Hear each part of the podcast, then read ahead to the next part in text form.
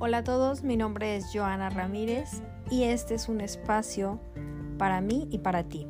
Es un espacio para crear juntos y compartir temas del día a día, cuestionarnos, interrogarnos, romper paradigmas, salir de la caja, crear conciencia y desde ahí crear libertad.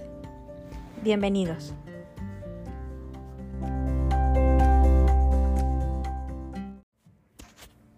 ¿Qué onda banda? ¿Cómo están? Buenos días, buenas tardes.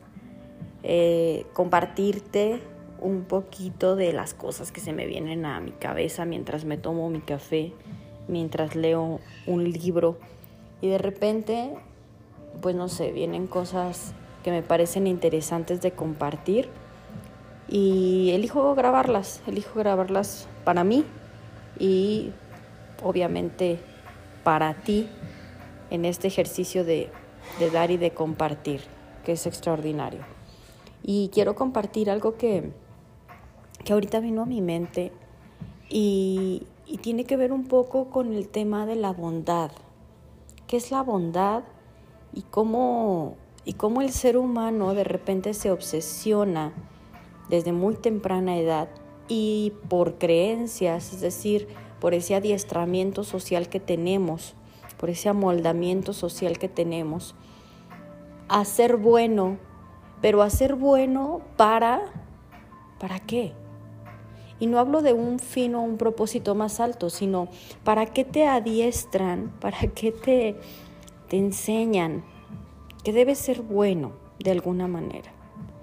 Eh, mucho he entendido que es para entrar en los estándares sociales, es decir, en la medida en que eres bueno, entonces te adaptas mejor a las necesidades, ¿no? Y a esto que, que es el status quo y lo que definimos como funcional.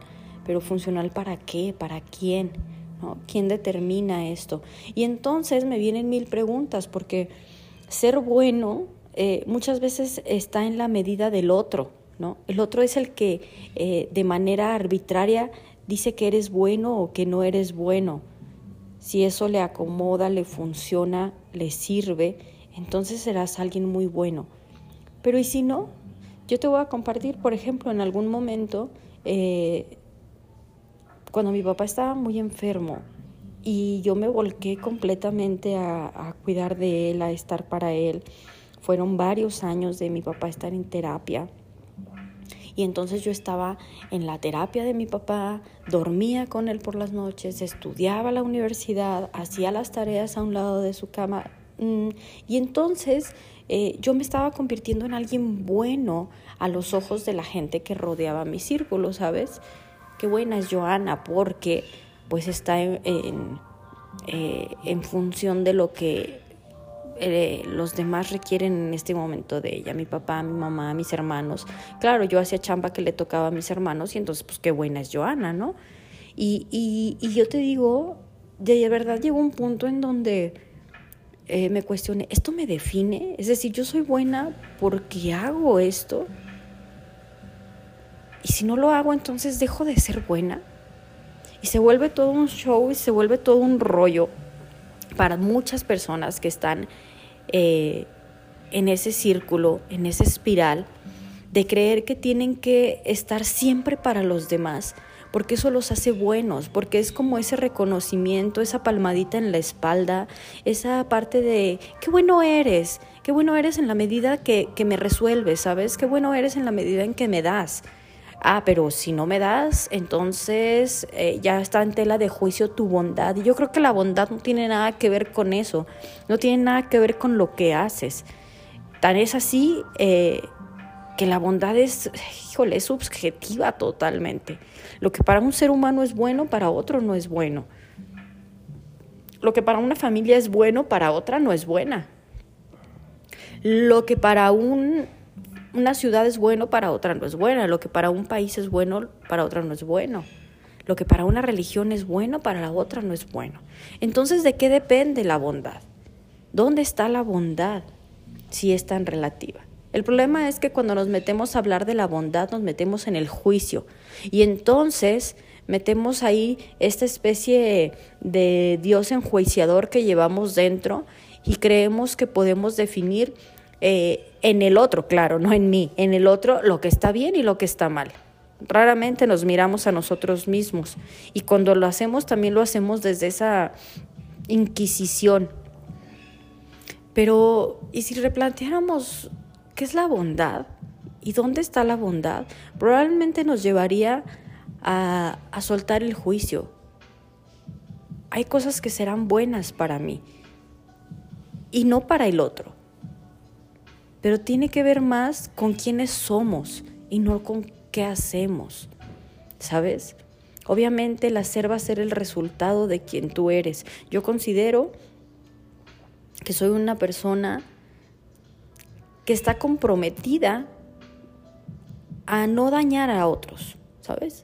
Pero probablemente mi accionar, probablemente mi diario vivir, probablemente mi forma de pensar, Probablemente este podcast le pueda ofender a alguien o pueda picarle a alguien.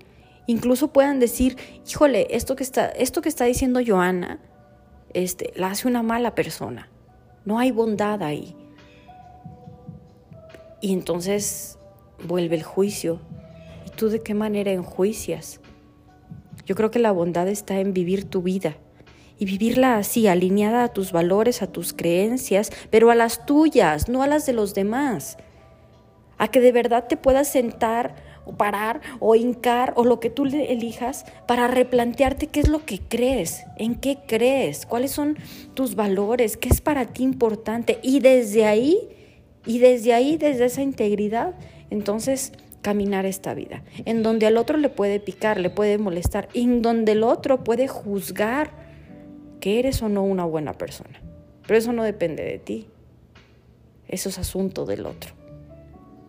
Ese es asunto del otro. Lo que el otro piense de mí es asunto de él y no mío. ¿Cuál es mi chamba? Mirarme a mí mismo, mirarme a mí misma, replantearme quién soy, para qué estoy aquí, cuál es mi don, cuál es mi pasión, ¿no? Y en ese don y en, ese, en esa pasión y en ese crear, ¿Dónde están los demás para mí? Y no para mí, sino en relación a mí, ¿no? Nadie está para mí, nadie está para mí, sino hay una relación, ¿no? ¿Cómo la estoy construyendo y de qué manera estoy respetando y haciéndome responsable de mis decisiones? Y entonces yo concluyo que la bondad pues no tiene que ver con, con la evaluación del otro con el juicio del otro. No te puedes determinar porque el otro diga que eres bueno o no. Eso es, eso es secundario y es asunto de él. Cuando estás en la neutralidad y cuando te mantienes neutro, entonces lo que el otro diga no te hace ni te deshace. Estás en tu centro. Y desde ahí, y desde ahí podrás estar claro para tomar las decisiones que más funcionen a ti, a tu vida y a tu ser. Y pues eso es lo que te quería compartir el día de hoy. Te deseo un excelente día y seguimos en contacto, compartiendo y cuestionando. Un abrazo.